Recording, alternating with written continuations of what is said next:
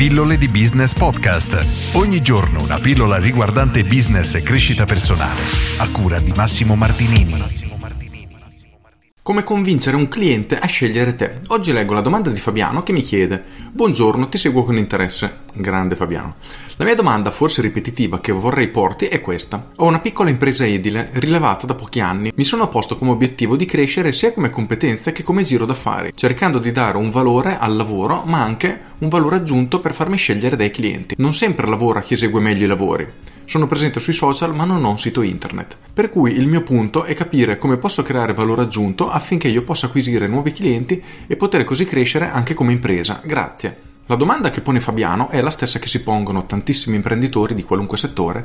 Fabiano in questo caso la declina nel suo settore, ovvero le imprese edili, però è lo stesso ragionamento che deve fare qualunque imprenditore o libero professionista, ovvero riuscire a convincere un cliente a scegliere lui invece che andare dai concorrenti o, nel peggiore delle ipotesi, non fare nulla. Ora io non posso dire qual è il valore aggiunto che tu puoi dare perché non conosco la tua situazione, non conosco cosa fai nel dettaglio, non conosco quali sono le tue caratteristiche, però possiamo comunque ragionare a livello teorico. Dobbiamo partire da un presupposto, ogni persona ha dei bisogni e delle esigenze diverse e noi non possiamo essere in grado di soddisfarli tutti. Inoltre, quando Fabiano scrive che non sempre chi lavora meglio esegue i lavori, questa è la pura verità, nel senso che spesso le persone vanno per determinati motivi da dei concorrenti o comunque da altri potenziali fornitori che non fanno il lavoro bene quanto lo facciamo noi.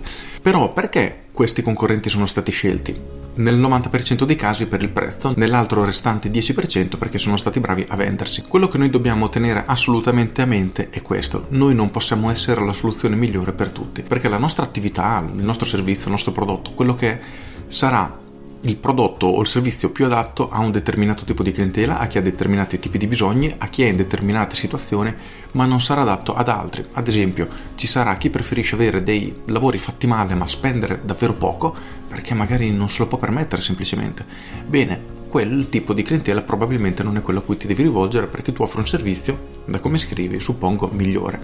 E lo stesso concetto, ripeto, si applica a qualunque business. Quindi ci saranno dei clienti che hanno bisogno di finire immediatamente i lavori, hanno bisogno di una ditta edile che faccia i lavori velocemente perché stanno pagando un botto d'affitto da qualche altra parte.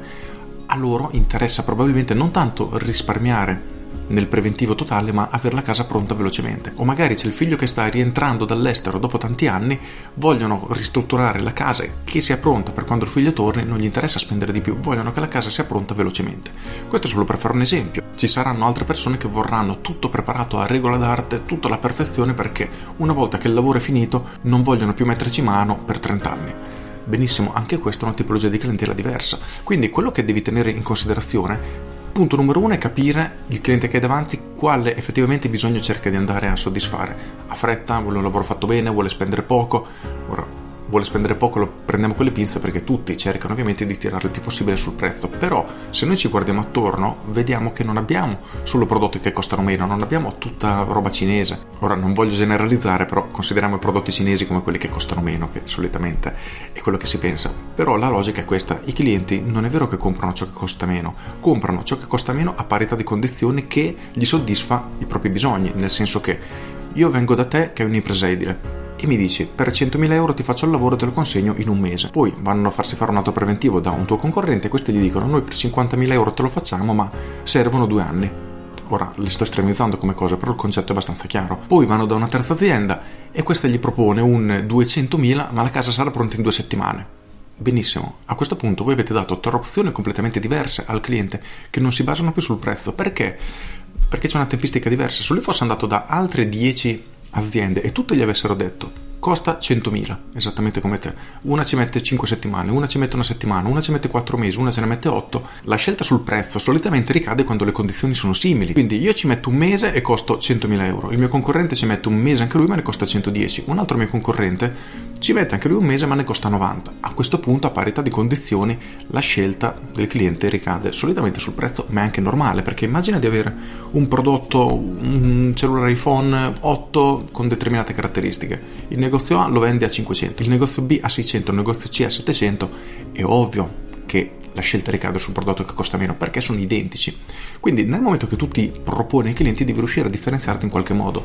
Il come, ripeto, dipende un po' dalle tue caratteristiche, dal tipo di servizio che offri, dal tipo di bisogno che vuoi andare a soddisfare, quindi dovresti decidere una tipologia di clienti che ha più bisogno di quello che tu sei in grado di offrire e cercare di comunicarlo in maniera corretta al cliente, quindi fargli sapere che tu hai determinate caratteristiche che lo possono aiutare. Questo identico concetto si applica a chiunque. Tu puoi essere un avvocato, bene, tu sei un avvocato famoso perché sei veramente veloce. Le cause in Italia durano anni, tu in tre mesi risolvi tutto. Ora anche qui è veramente assurdo come esempio, però il concetto è proprio questo. Qualunque cosa facciamo, noi dobbiamo scegliere un argomento in cui siamo veramente forti e puntare su quello, perlomeno all'inizio. Noi diventiamo forti in un elemento particolare e iniziamo a comunicarlo ai nostri clienti e alle persone. Le persone attratte da questo nostro punto di forza arriveranno da noi in maniera molto più veloce e molto più sicura perché siete esattamente ciò di cui loro hanno bisogno.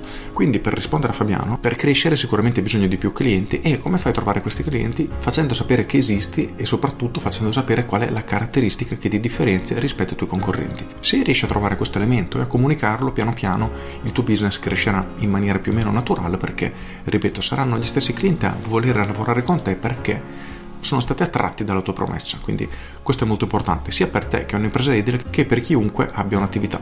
Con questo è tutto, se hai trovato utile questa pillola clicca mi piace e condividi, io sono Massimo Martinini e ci sentiamo domani. Ciao! Aggiungo, ho già fatto diversi video sulle imprese edili perché ho avuto diverse domande e ti riporto qualche esempio che avevo già riportato. Uno mi è successo personalmente, la casa doveva essere pronta in un anno, ce ne sono voluti quasi due, un anno e otto mesi la cifra doveva essere tipo 100.000 euro di ristrutturazione, ne ho spesi quasi 300, quindi più del triplo del preventivo. Ora qui la colpa probabilmente non era nemmeno della ditta edile, forse la colpa era del geometra che aveva messo in preventivo alcune cose mancanti, tipo non c'erano le ringhiere sui terrazzi, quasi 10.000 euro di ringhiere, le porte gli infissi non le aveva preventivati, anche lì sono altri 15.000 euro di infissi. Poi l'idraulico è stato bravo perché, siccome avevo un cappotto molto grosso nella casa, mi sono fatto upsellare, praticamente mi ha detto guarda che se tu non metti un sistema di circolazione dell'aria e hai tutto chiuso con degli infissi così buoni, con un cappotto così grosso, tempo due mesi hai la muffa in casa, hai bisogno di un sistema di ricircolo dell'aria. Benissimo, anche lì 6.000 euro in più, quindi i prezzi sono levitati in maniera veramente esponenziale e ho speso molto di più di quello che avevo preventivato. Anche questo può essere un punto di forza, quindi quando tu ti proponi potresti fare un'analisi del preventivo che hanno e dire guarda che qui il preventivo che ti hanno fatto non è assolutamente vero. Io ti costo X, sicuramente non andrei oltre questa cifra, però così, così, colà. Quindi ora è un'idea che butto lì, ma il concetto è proprio questo. Trovate un qualcosa che vi permetta di differenziarvi dalla concorrenza in maniera molto forte e fatelo sapere. I clienti arriveranno da soli perché cercheranno proprio quello che voi state offrendo e sarà veramente facile vendere. Con questo è tutto davvero e vi saluto. Ciao!